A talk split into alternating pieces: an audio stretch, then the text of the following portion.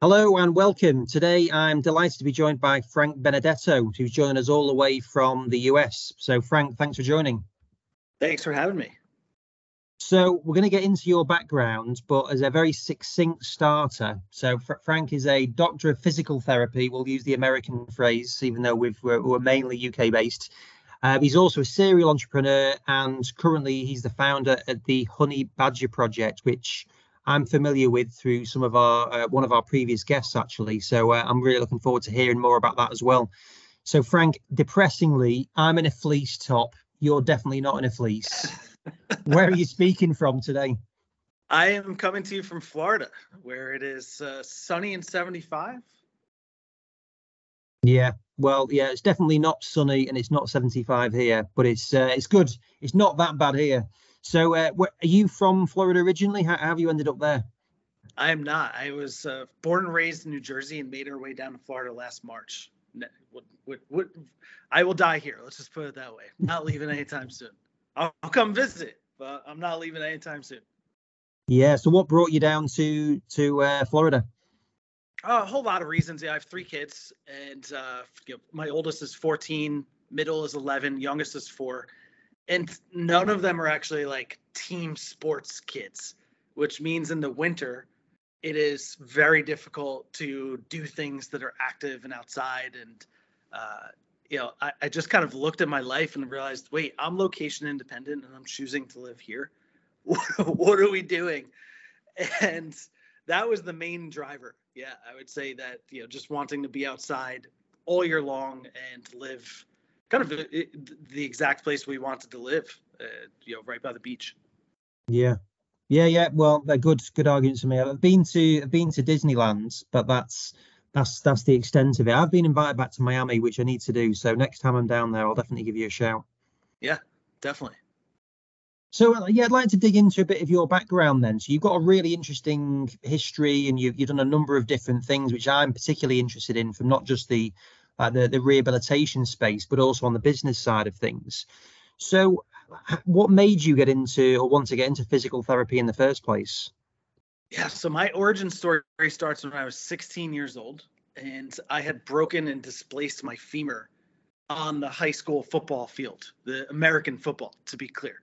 So, helmet to the knee, crack, stood back up on it out of reflex rotated my femur basically like you know 120 degrees. It was a pretty gruesome injury, and uh, I was in a full leg cast on my parents' couch for you know two months straight. It was you know it was a different time back then. You have to remember like, the progressive rehab that we have now is not the way. It was, it was a full leg cast, fully immobilized, external fixator pins, and my first day back to physical therapy, I remember coming home to my parents and saying I know what I want to do. This is it. This is I'm going to be a doctor of physical therapy. I was just so enthralled by this process that took my hairy, skinny leg that was essentially just a bone wrapped in in skin, and and it was it was stiff as hell. Obviously, after being on full leg cast, and in one hour I was moving it and starting to gently weight bear. I was like blown away by the whole process.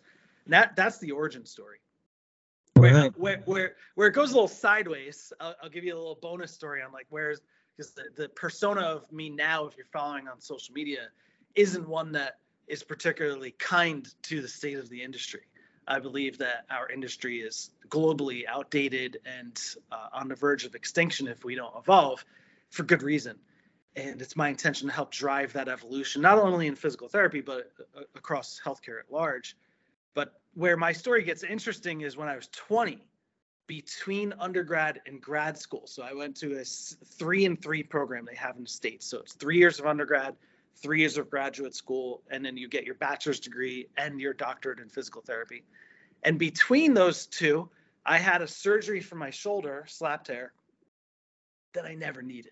Now, now I know I never needed and the the rehab before the surgery was absolute garbage that claim you know that quote unquote didn't work which then necessitated surgery. The surgery was an outdated procedure for that time. It was around 2000 i don't know 2003 or 4 or something like that. It was an outdated surgery for that time period. And then i went back to the same shit physical therapy by very nice people mind you. I love them. They're great people. But it was absolute bullshit physical therapy to which then essentially removed function of my shoulder, which I still have very little function of the shoulder. So yeah, I have like 40 degrees of external rotation, like 20 or 30 degrees of internal rotation. Can't throw a ball, whole bunch of stuff I can't do.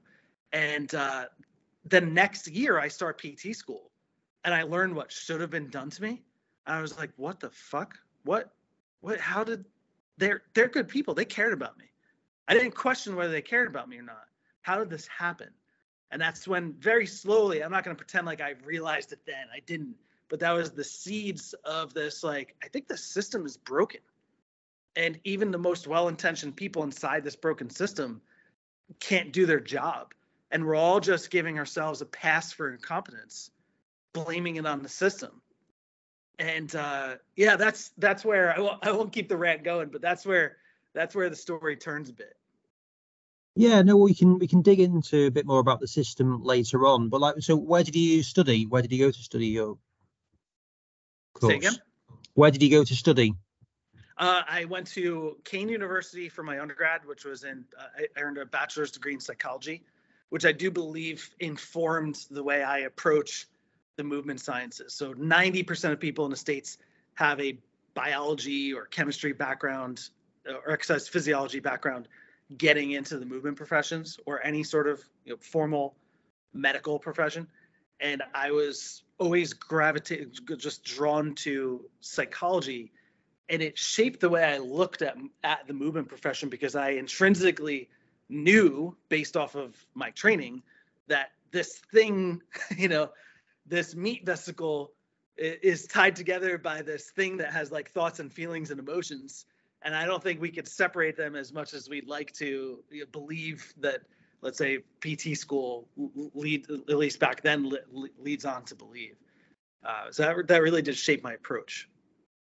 Right. So so you actively so you went to do psychology, and at what point did you then decide that you wanted to do physical therapy? Then. It, it was in high school that I decided, and I I the way it works is that you get to choose your undergrad in that program. So you, it was a that three and three year program you choose okay, your focus but you you just have to make sure you hit the requirements so let's say i needed a chemistry course that most psychology students would never need to take i earned my bachelor's degree in, in psych while checking the box for my pt school requirements Right. Okay. Yeah. So yes, different different setup here. There's a lot more doctors of physical therapy in in, in the US than over here. But that's interesting then, because I think at the psychology we were chatting beforehand, and to me that's just fascinating and the, mind is becoming even more and more relevant with mental health issues and, and all of these things that are becoming more commonplace and talked about. But how did that influence you from like the physical therapy standpoint then in terms of understanding the patient? Did it how how helpful was that?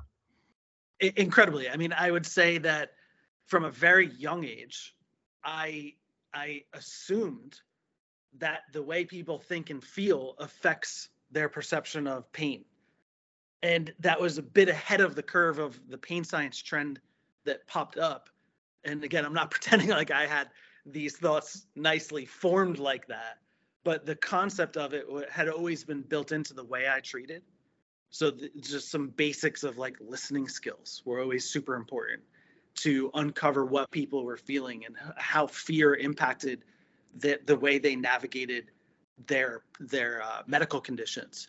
Um, you know, nocebo language. So the, a huge part of the fascination of one of the classes in undergrad was around this concept of like the placebo effect. And I remember being like, what, what like what? How? I remember being like 19 year old me was like, wait, so we could just give people sugar pills and it does all this stuff? What? Like, how are we not dissecting what this means to a, a, another level? And I, again, I didn't necessarily put it all together but these things shaped the way I approached you know, patient care because if if uh, you know the if you un, once once you understand that your words have a you know, like quite literal neurochemical response in your patient's minds, your word selection then becomes a hell of a lot more important. And I think too many clinicians are not as conscious of their word selection or how they speak or just being conscious of trying to be a motivator or being conscious of trying to inject positivity into people's lives and just how much that can impact any diagnosis. You know uh, i've supported multiple family members through cancer and the physicians that the oncologists that made the biggest impact they were consciously injecting the appropriate amount of hope along with their treatment. And the ones that had devastating consequences to to my family members they treated you know my family members as though they were just statistics okay you have a 20% likelihood of this and now we need to turn this medication up next and i do believe that mortality rates are likely correlated in some capacity i get i understand not all cancers are treatable but the treatable ones that that are you know the ones that are treatable i can't help but wonder if how they're managed impacts the outcome. And we're talking life or death in those situations. And most of us listening to this podcast aren't in that situation. But, um, you know, I, have been taken there just through some of my personal experiences. Mm, yeah, no, I think it's, it's really, really an interesting point. So, for, for, when you were doing your, when you'd moved on to the, the doctor, the, the, the, the, the element of things, how many of the, the other people that are on that course had done psychology? And for the people that hadn't done that, what, did you see a difference in, in their their way of delivering? Oh, yeah, yeah. It, there was there was one or two other people who who had gone through the undergraduate in the psych degree, and I would say that it just more naturally puts you into perspective of treating a person uh, instead of treating uh, a condition or taking on the analogies. You have to remember too, when I was coming up at this time in healthcare in the early 2000s, we were viewed as mechanics and patients' bodies were viewed as cars, right? That analogy was one that was widely accepted, and that's that leads to a whole slew of problems, especially as the as the pure biomechanical model broke down a bit.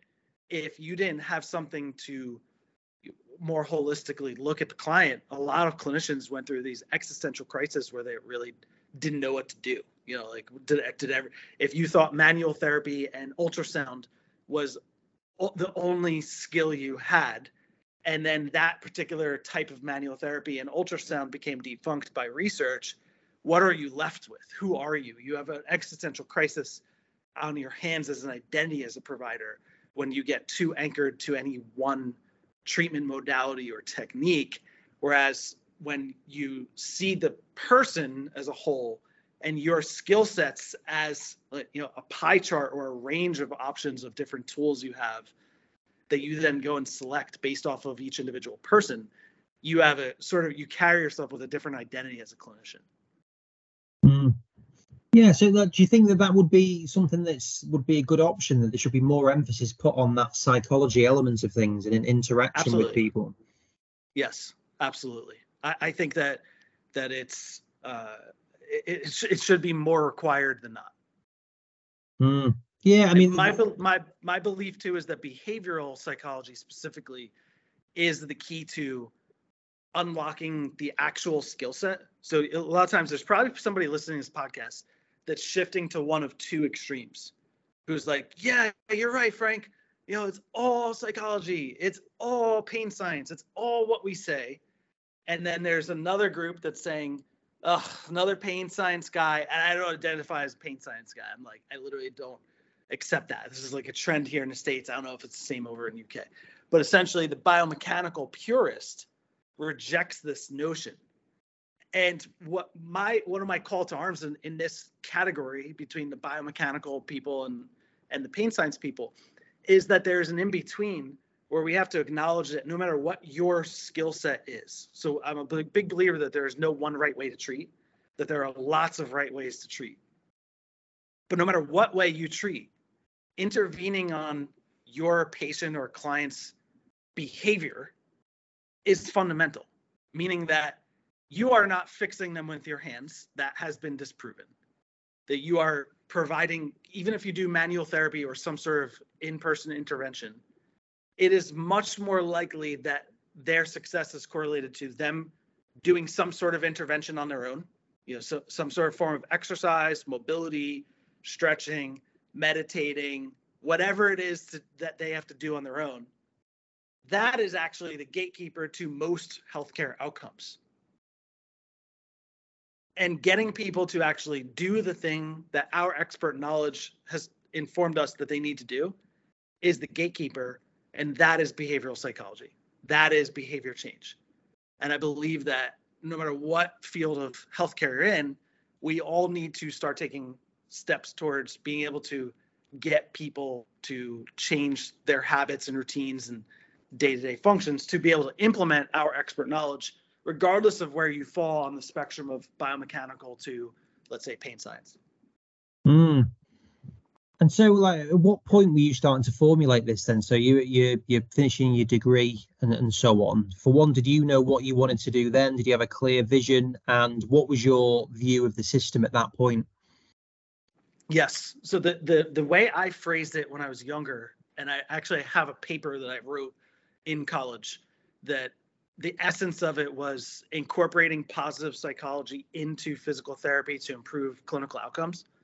Because I think I had just from my own journey from my breaking my femur, tearing my meniscus as soon as I recovered from that, then having my shoulder you know, I had spent probably cumulatively, I don't know, a year and a half, two years in physical therapy by the time I was 20 years old. And then I learned about how positive psychology can influence clinical outcomes. And I, I recognized that there was an absence of that. I recognized it was like, do this stretch, right? What's next? Do this exercise. There was not a big, you know, component around visualizing a return to sport or injecting belief that I would be able to get back to a certain thing or motivating or celebrating milestones where it's like, oh, congrats, man. You got 100 pounds on a leg press. That's a huge landmark after breaking your femur. Like, th- th- what an amazing thing. So I, I, that my initial gut was that positive psychology should play a role in this field. And I, I went and found a job that uh, gave me ample time with clients because that's the only way that I knew at that time, especially now mid 2000s, to be able to do is just making sure that you had a long enough time to be able to actually have conversations. And then that evolved as my career went on to then realizing like, oh wait, I think there's asynchronous ways. I think there's ways that we can inject this part of it around the physical skill set that we've developed using readily available technology. So I, I believe that the the theme remained constant, and now the way we deliver that has evolved and our understanding as a society has evolved significantly. Yeah. Yeah yeah there's definitely definitely big big shiftings in in that currently. So once you had graduated then what was your first move into into like proper work saying? Yeah it was in a one-on-one clinic and it was a it was a yeah i felt lucky that i wasn't in a factory style clinic. So the, the, a lot of my friends were in places where they had to treat three or four people an hour and i was able to treat one person an hour for the most part or one at one person every 45 minutes uh, but the sad reality is that i did burn out you know so so one-on-one time i do believe is viewed as this gold standard because the health insurance model typically robs us of that so when you treat three or four people an hour, you think that one person an hour is the way. And then so many people, including you know, including myself, get to that and then realize that it is just as emotionally, if not sometimes more emotionally draining to spend, you know, eight to 10 hours a day, every day of the week, one on one. And you do end up having, for the most part, uh, some degree of energetic drain that occurs. And it's my belief that it's because it's actually not the ideal way to practice. I do believe that one on one has a role, but doing one on one 40 hours a week, you know, 40 one hour sessions a week, I don't know too many people who can sustain that for a prolonged period of time. It is interesting actually, isn't it? Because it's like my my fiance, she's a CBT therapist, so she sees people, and it's you know she's dealing with quite big things, and it's it's draining. But they're they're limited to a certain number of people that they have to see. Whereas in you you're, you're also physically treating people and dealing with the psychology. So yeah, I'd not really thought of it like that, but it is that is that is quite an intense thing, isn't it, as well? Yeah, yeah, absolutely. And and I think what ends up happening is there's a there's like a secondary moral injury that comes from this that's more damaging because the only person to blame is yourself. So uh, the way we see this happen in the states quite often is a physical therapist works at a mill, you know, factory style clinic where they're seeing 4 to 6 people an hour. They quit that. They open up their own practice where they see one person an hour. the new ch- the change at first is alone to give like a gives an injection of energy and then when they get up to full caseload especially if they don't have necessarily like the business skills to grow a team and to like develop intellectual property to be able to like attract people who want to stay employed because if all you do is sell sessions and then hire people to sell sessions they're just going to leave eventually so if you, if you lack the business skills and now all you're doing is working for yourself doing nonstop one-on-ones. You burn out again and now you don't have an employer to blame. You don't have insurance companies to blame for the most part. You, you blame yourself. And this is where there's a mass exodus of uh, uh right now happening out of healthcare across the board across all industries but especially in physical therapy. And i believe this the last reported statistic was 22000 people left 22000 pts in one year left the profession. And that is just a terrifying number. And not blaming it all on one-on-one care i believe that there's a pie chart of responsibility for this. It's people not thinking that there's another way other than insurance care and those people also not seeing that private practice is a viable option for them. Therefore they create this grass is greener fallacy that going and doing something completely non-medical even working for insurance companies or doing something as uh, anything other than than healthcare is more appealing to them than doing something inside healthcare because they they just don't see another way. Mm.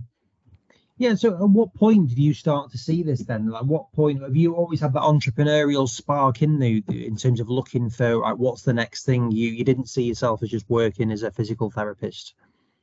I, I was very fortunate to you know if you've ever read the book Crossing the Chasm, there's a, a, a bell curve of you know I believe it's called the early adopter bell curve. And this this is usually revolves more around technology, but it's really actually archetypes. So if you're listening to this, try to put yourself in one of these categories. There's there's the the type of person who always wants to be the beta tester. You know, so like uh, Apple has the the feature like test flight, like test out the newest version of this app, and you're like, yeah, I'll opt in it'll burn my phone out. My battery life will suck, but I'll get the newest version of the iOS 17, which is better than whatever. Or we opt in. So there's there's like the beta testers. Uber comes out, for example. Think back then, and the first people to be like, get picked up by a stranger in their own car. I'm in, right? So like that that's the er, the truest early adopter innovator archetype. Uh, actually, I, I believe it is called the innovator. So it's like front end of the, of the bell curve. And then there's early adopters, where as long as there's a touch of social proof, oh, someone else got picked up by Uber and didn't die, I'll do it. You know, this is like a, a touch of social proof, and then they'll move. Then there's two more categories left, or actually three more categories. There's the early majority. So now, if you imagine the bell curve, now we're starting to get into the meat of it. The early majority need social proof but they are willing to move slightly ahead of the mass crowd. So they're not early ad- they're not innovators, they're not going to take the risk. They're not early adopters, but, but they're they're going to move once the early adopters and innovators pave the way, they'll follow. And now here's the rest of the world. Now on the other side of the bell curve, we're coming down the other side. Now we have the late majority who will only go once the early majority, once there is ample social proof, two years, you know, of social proof. And then there's the the laggards, which is that last part of the tail end, who is still using their you know uh, iPhone 4, uh, you know, like still has an AOL address or some crazy shit like that, that they'll never move until they are physically forced to move. And I'm fortunate to be an innovator. So, but way before I was even in healthcare, I enjoyed tinkering with like Android phones. So when Android phones came out, you could like tinker with the operating system and like you know customize it to be yourself. I was far from a coder, developer, or anything too technical, but I was always a tinkerer with technology, and that just kind of coincident, coincidental passion uh, served me very well in my profession because when apps started to come out to help deploy expert knowledge I was like, oh, wait, my expert knowledge could fit in this. I was very easily able to see how sometimes non healthcare related apps could deploy what I wanted it to do. And then when the healthcare related apps came out, I was like, oh, why would anybody use paper home exercise programs And this was, you know, I don't know, like a decade ago when everybody was just printing paper home exercise programs. I was like, what are we doing? There's an app for this. Why is not everybody on this app? And um, I would say that's become actually a defining variable for me is just being an early adopter mentality has led me to, uh, you know, establish myself as an innovator in the profession. Yeah, and then so how, how did that manifest itself then? Like, what when you saw this tech that you could use, what, what yeah. was the thought process? So the earliest version was we just started to realize that every person coming in for sessions should be on an app telling them what to do between sessions. It was like that simple. And I still think that if you're if you're listening to this podcast and you're in any form of healthcare where you need them to do your patient or client to do something between sessions, that there's an app for that and it's probably cost $10 to $100 a month total for you. I'm not an affiliate. I don't give a shit which one you use. But if you're not using an app in your healthcare practice right now, like I, I don't know if you heard about this thing called AI. Uh, it's real. It's coming. And if you're already using technology in some capacity, even a minimum viable way, just delivering you know communication between sessions or delivering a program between sessions or habit tracking between sessions or a community of clients who are all sharing the same struggle between sessions or matching you know let's say you're uh, uh, somebody who works in heart disease and diabetes it, you just match them with a health coach who actually helps them make the changes you need them to see between your six month sessions instead of giving them a pamphlet that they're never going to follow. Like, take the effort to just go match yourself with a health coach who's who's aligned in your mission who's using an app and you're going to be blown away what comes and when the next wave of innovation which is around the corner with ai you're going to be one step closer to being able to actually implement that whereas everybody who's acting as laggards in healthcare right now which is a lot of them who are not going to move until they're forced i do think that there's a chance they get fully left behind i do think that they get replaced not not evolved at all. Mm. And how, how did you think COVID affected that? That just well, the speed COVID, of how yeah. things moved. That, that's you nailed it. So the COVID accelerated every trend that was already existing. I, I actually don't believe that COVID brought any new trends into play as it relates to this stuff, as it relates to you know uh, th- this area of health. It, I had launched my fully digital platform for fighters for combat athletes in 2019. And I just happened to be ahead of the curve because of everything I just shared. And then in 2020, I realized that I had found myself in a really unique position. Everybody needed to learn what I had already been doing for a year before it was required, before it was a skill set.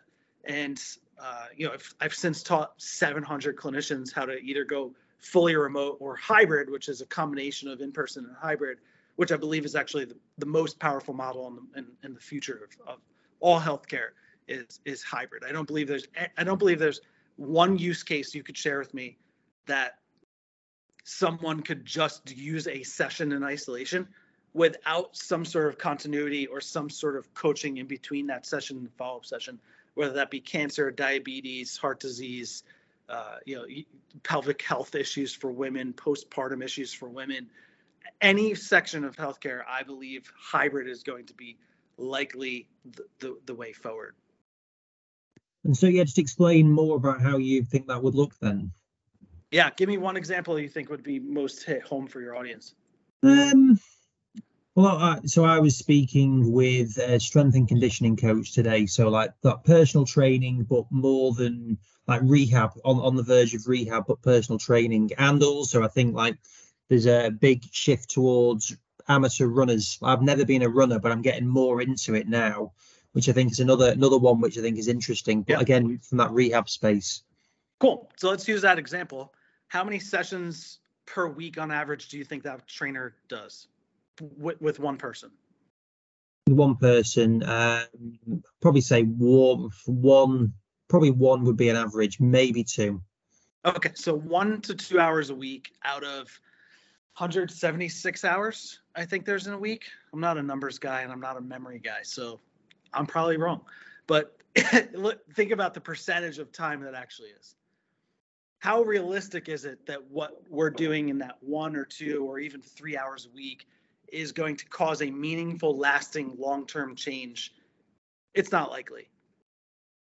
So the reality is, is that those sessions can and probably should still exist on a let's say a weekly basis and then a readily available app to house the expert knowledge and communication and accountability and behavior change should be used between those sessions. So, for example, maybe you teach some sort of movement that's brand new that is really warrants the session. So, if you're going to do something in person, it should have the following requirement it should not be able to be done online. And if it can be done online, you should do it online or remotely or asynchronously. So that means then you have to be constantly putting what you're doing in person through this this checkbox of like, can I just film this and deploy that? If so, do that. And if not, that's a really good use for a session. For someone who's, let's say, not as naturally coordinated, not as naturally an athlete, let's just use you as an amateur runner who maybe is working through some knee pain or some foot pain, getting you on a treadmill and like personally being there as you're running, see your stride, coach you through, match you with the right shoe wear, uh, you know, show you stretches to make sure you fully understand how to do them because maybe you're not naturally as coordinated or you have a low training age. So low training age meaning that you know you, you can't just watch a video and then do this thing because oh yeah I've done that. You need to be shown and taught it. Great reason. Love it. Then everything between that should be using an app that says uh, run 1.5 miles tomorrow and then report afterwards exactly how you felt. On a scale of 0 through 10 how hard was it? On a scale of so 0 through 10 how much pain did you have? On a scale of 0 through 10 whatever other variables you find important. And then the coach can then go in and see that data and fluctuate change, advance, regress the plan instead of waiting a week to get more data to then advance the plan. Yeah, no, no, it definitely, definitely makes sense. Yeah, so you're engaging the client throughout, throughout, well, throughout the whole week rather than just waiting for that one session and then just turning up and, and waiting for those things. Yeah. And, and I'll use one more example. Sleep we we're, we're like in the middle of the sleep crisis as a society because mostly of our technology and because of the stress of most people's jobs. Most overuse injuries have very little to do with the biomechanics of the person and have everything to do with the volume that they train compared with the the volume that they recover. And i'm not talking about recovery as like foam rollers and all that stuff. You can do that that's fine. But i'm talking about like proper nutrition proper hydration proper sleep, you know, the real big pillars of, of recovery that is really impossible to intervene on in one in a one hour session. And instead, those things could be layered into a user journey to steal from the technology world. I prefer calling it a member journey, but a member journey of you're an amateur runner, and I developed, let's say, a six month plan for you to go from couch to 5K, as the app calls it. Except no, almost no one finishes those. And if they do, they usually end up developing some sort of overuse injury in the process because it's narrowly focused on the programming only. And instead, it might be matching that exact program with the different habits that you might want an amateur runner to build, like sleep. Hey, as you start your running journey, your body's going to need to recover more. So, your challenge this week is to get a full seven hours of sleep, if not more, here's what we're going to do. Every day, you're going to see a little button appear inside this app that says, Did you get seven hours of sleep? Click yes or no. And in our next session, we're going to review it. And if we need to intervene, I'm going to share with you strategies on how to get there. And if not, we're going to move on to the next step, which is hydration. And then then we're going to layer in habit change where it might be like sleep, hydration. Did you drink X amount of water? Then it might be sleep, hydration, protein quantity. Most runners are super skinny most runners turn into bones, you know, the longer distance ones. Here's how you avoid that proper nutrition, carbs before, carbs during, carbs after, protein throughout the day. Now, do you see how an app can't replace this, or at least an app isn't as easily available to replace this? Or maybe if you do do this, you'll have the app that replaces the older apps. Yeah, yeah, no, it's interesting. And how, how how much these sort of things are being utilized by private clinics? How much are these being utilized? Shockingly, if you do if you do five percent of what I just mentioned, you are now in the top one percent of innovative clinics in the world. Healthcare, because we have a third-party payer environment, innovation is stifled. In every other industry where the the paying party receives the product, innovation is required because you could pay me or you could pay a competitor. I innovate, the competitor sees that, they innovate. Maybe they innovate above or they just copy. If they just copy, pressure's on me to innovate again. If they innovate above me, my my obligation, do I innovate to match or do I innovate to improve? So the the the the free market has a natural innovation built into it. Whereas the third party payer, which pays you for checking in people, by the way, so you, you don't get paid to fix or help people, shouldn't say fix. You don't get paid to help people. You get paid to check people in. That's it. So you check enough people in, you make your money, regardless of whether you help them or not. There's no negative feedback loop. The market doesn't then stop coming to you or the market doesn't also reward you when you get them better faster. In fact, you actually get less incentivized because you're checking less people in.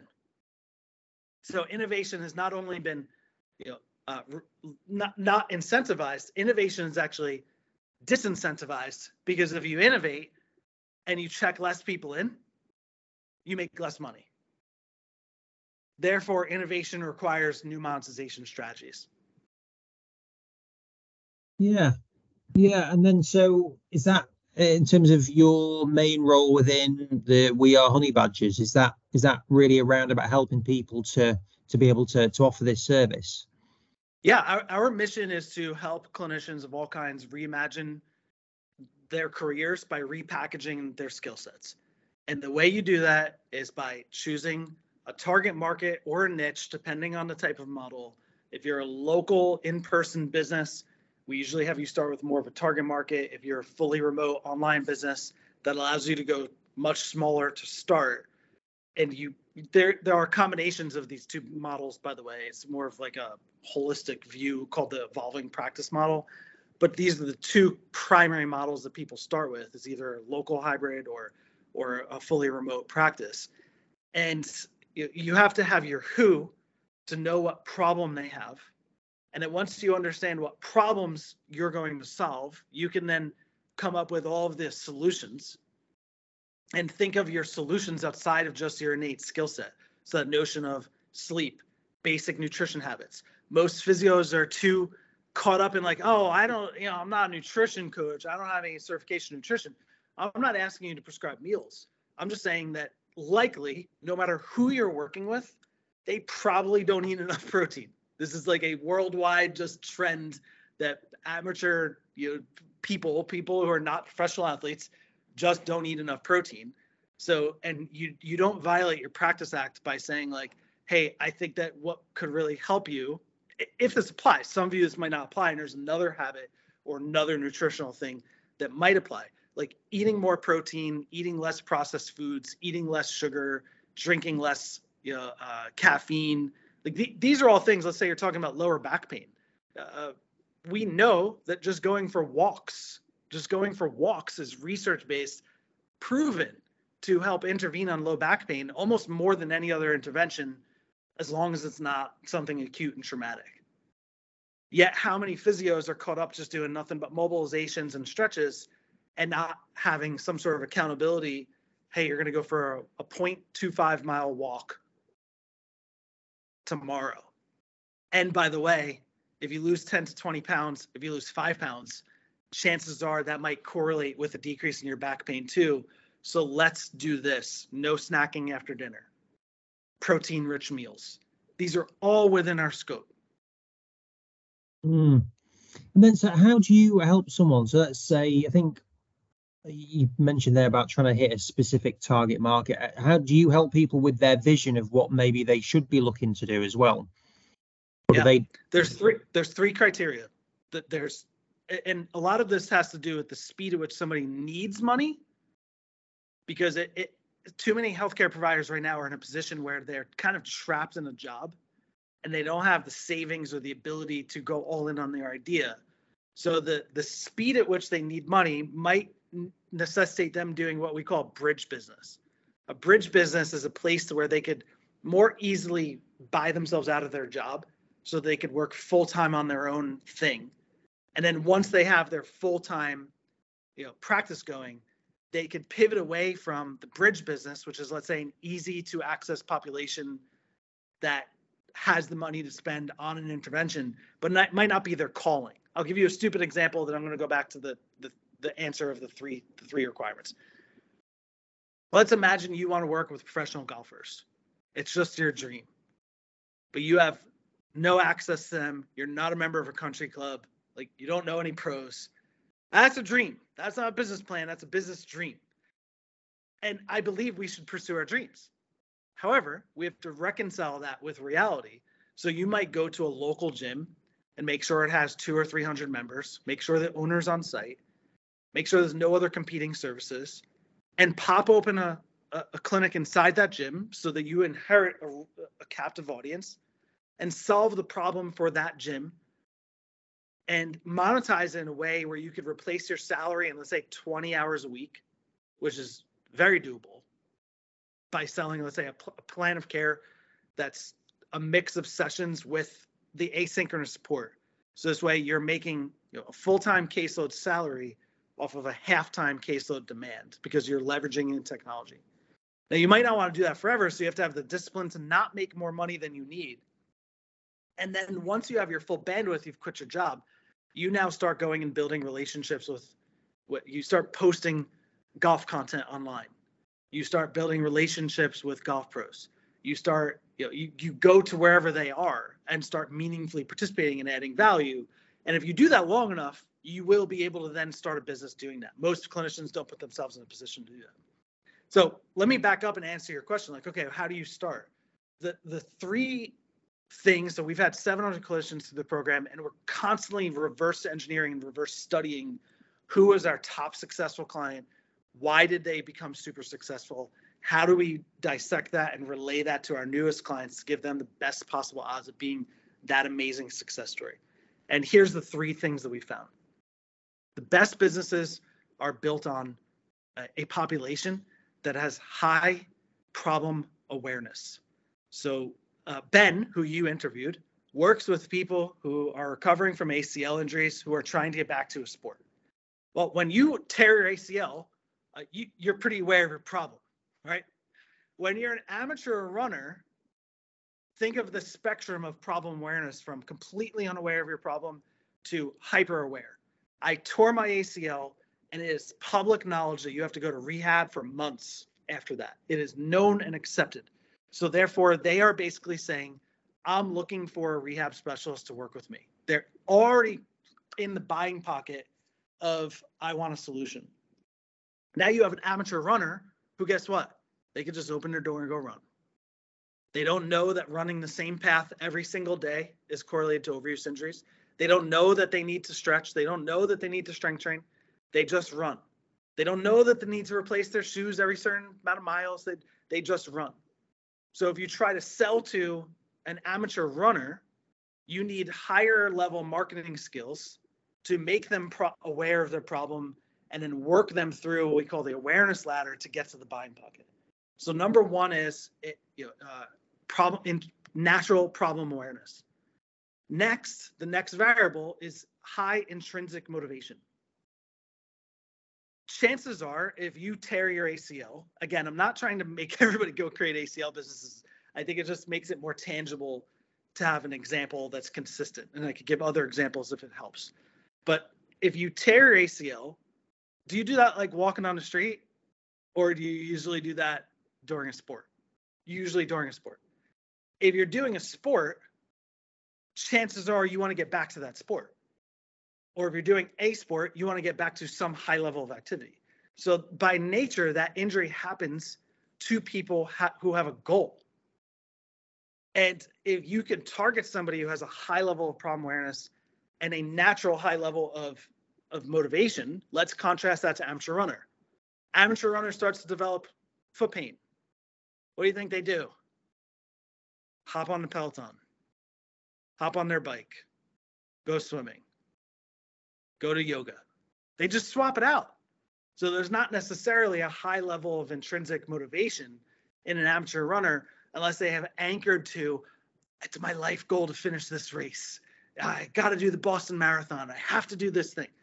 And then the, the the third and final is that they have they are ready and willing to invest in the solution. So there are people who uh, can have a high level of problem awareness and a high level of intrinsic motivation, but their psychographic profile is one where they either don't have the money to invest or they do feel as though that free options or going the traditional route with healthcare with the third party payer system is viable. So again, using the ACL population, it is known that you need to be in rehab for 12 to 18 months now. I mean, it, is statistically proven that that recovery should be no less than one year. What you're doing at one year should be really high level, very advanced, but that recovery process is not over for one to two years because the re-injury rates are so incredibly bad. What does most insurance cover? Three to six months. So we have a natural gap now where the person has this you know, almost by forced need to then use their own investment to do it. And chances are, if they're playing a sport and they have that high intrinsic motivation, they're likely in a demographic that could afford it. I am not the guy who wants to solve healthcare for wealthy people only. However, I have recognized though that people, clinicians with amateur business skills, need to set themselves up for success by operating in an environment that sets them up for the fastest success possible. And then what I believe is the theory of demonetization. Demonetization is everything starts off more expensive, and then through innovation, if we make an intention to, we could actually lower the cost of that same quality of care using technology over the cost period of time to then make it accessible to everyone, which is really important as we reimagine what healthcare could look like. Yeah, no, thanks for that. And then in terms of you've mentioned the different things what makes a successful business model in terms of the characteristics of the, the person delivering it. So Ben, for example, what makes a successful person? What are the, what are the, the skills that they need? Yeah, so I would say in this category, we need people, we need more healthcare providers to step out of their risk tolerance zone. Most people got into into healthcare thinking that they would find employment that would give them a good life. Most people in healthcare did not get into this field thinking that they were going to be an entrepreneur. In fact, I would say most clinicians who have a business still don't identify as an entrepreneur. They were sort of forced to open up their own clinic. And we're really at a tipping point where we need an army of the new age of employers. We need people to become employers so that the people who really don't have the skill have a place to go. It's not it's not for everybody, but it we need to start stretching our imagination of what we're capable of. And oftentimes the first thing is realizing that staying in this job that is slowly killing you is actually the riskiest thing you could do and you're lying to yourself and convincing yourself that starting a side hustle on the side that'll eventually buy your way out of the job is somehow inherently more risky. It's not. Staying there, staying stagnant, staying trapped in a broken system, being held up and patched together by tired clinicians is actually the risky thing. It is time for us as clinicians to start expanding. So, what's the single word answer? is expanding risk tolerance. If someone can expand their risk tolerance and as a function of that start to um, imagine a different way, look at readily available technology and say, how can my skill set fit into this? Instead of taking the easy way out and saying, ah, that's not meant for me healthcare providers are incredible at making up these kind of bullshit excuses of like, oh, that worked for them, it won't work for me, or that worked for that niche, it won't work for me. That worked for them, it won't work for me. And it's all bullshit.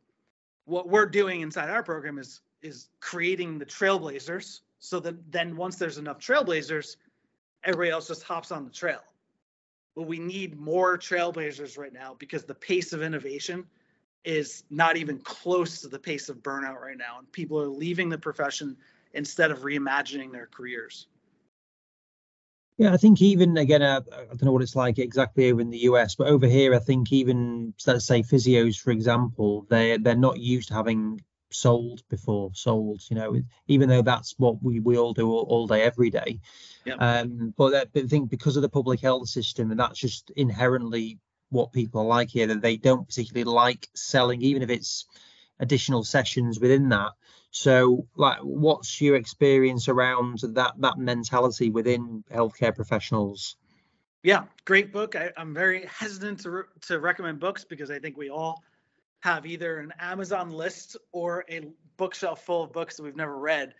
But to, if this is you, if the, uh, I have a training inside my program, it's called the right book at the right time, and I believe we need to be super selective about what book to read if you're already on the edge of like, man, I just love this concept of going into business and I'm ready, but you're terrified of sales, which is a lot of people. That's like the gatekeeper variable. To Sell is Human is an incredible book that will show you a different way to think about sales. But sales is is really uh, it's a it's a transformational process when you do it ethically. And I think that most healthcare providers are afraid of sales because they're selling something right now that deep down you don't believe in. Deep down, you know they don't need to come three times a week. Deep down, you don't believe that they're actually going to get better coming once a week.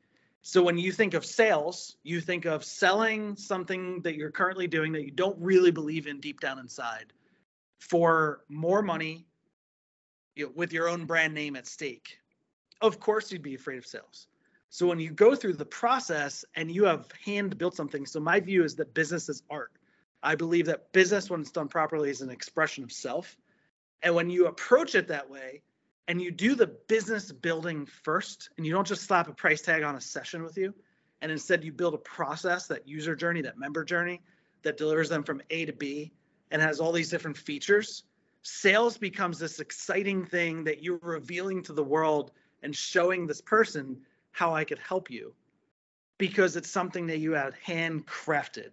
Instead of arbitrarily picking a high price point on the same thing that you're doing now that they can just go to the clinic and get for free or for some minimal output.